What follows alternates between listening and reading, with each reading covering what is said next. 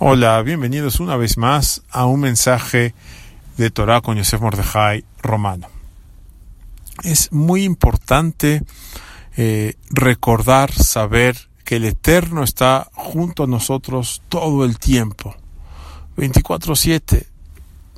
Cuando uno reza, muchas veces eh, la persona se olvida que está hablando con el Creador. E inclusive si lo recuerda, y está consciente esa persona que está al lado del Creador, puede pasar de que en el resto del día no se da cuenta que está ante la presencia divina.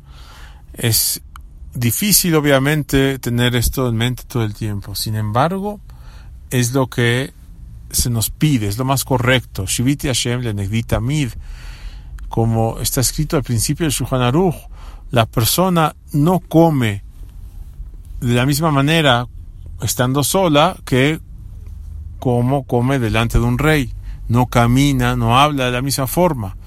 En otras palabras, cuando estoy en mi casa y estoy a solas o estoy con mi familia íntima, puedo decir, oye, ven para acá. Pero si estaría el rey, lo haríamos, también llamaríamos a, a la persona que necesitamos hablarle, pero sería de una forma mucho más honorable.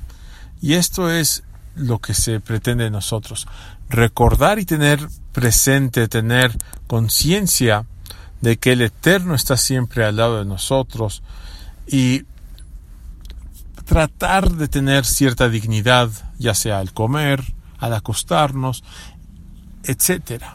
Y esto es una, una, una gran ventaja. El que pueda hacer esto va a estar, va a tener una gran ventaja, la ventaja de estar con el Eterno siempre, va a poder agarrar al Eterno de la mano, cabiajol, y tener una relación mucho más estrecha que otra gente. Buen día a todos.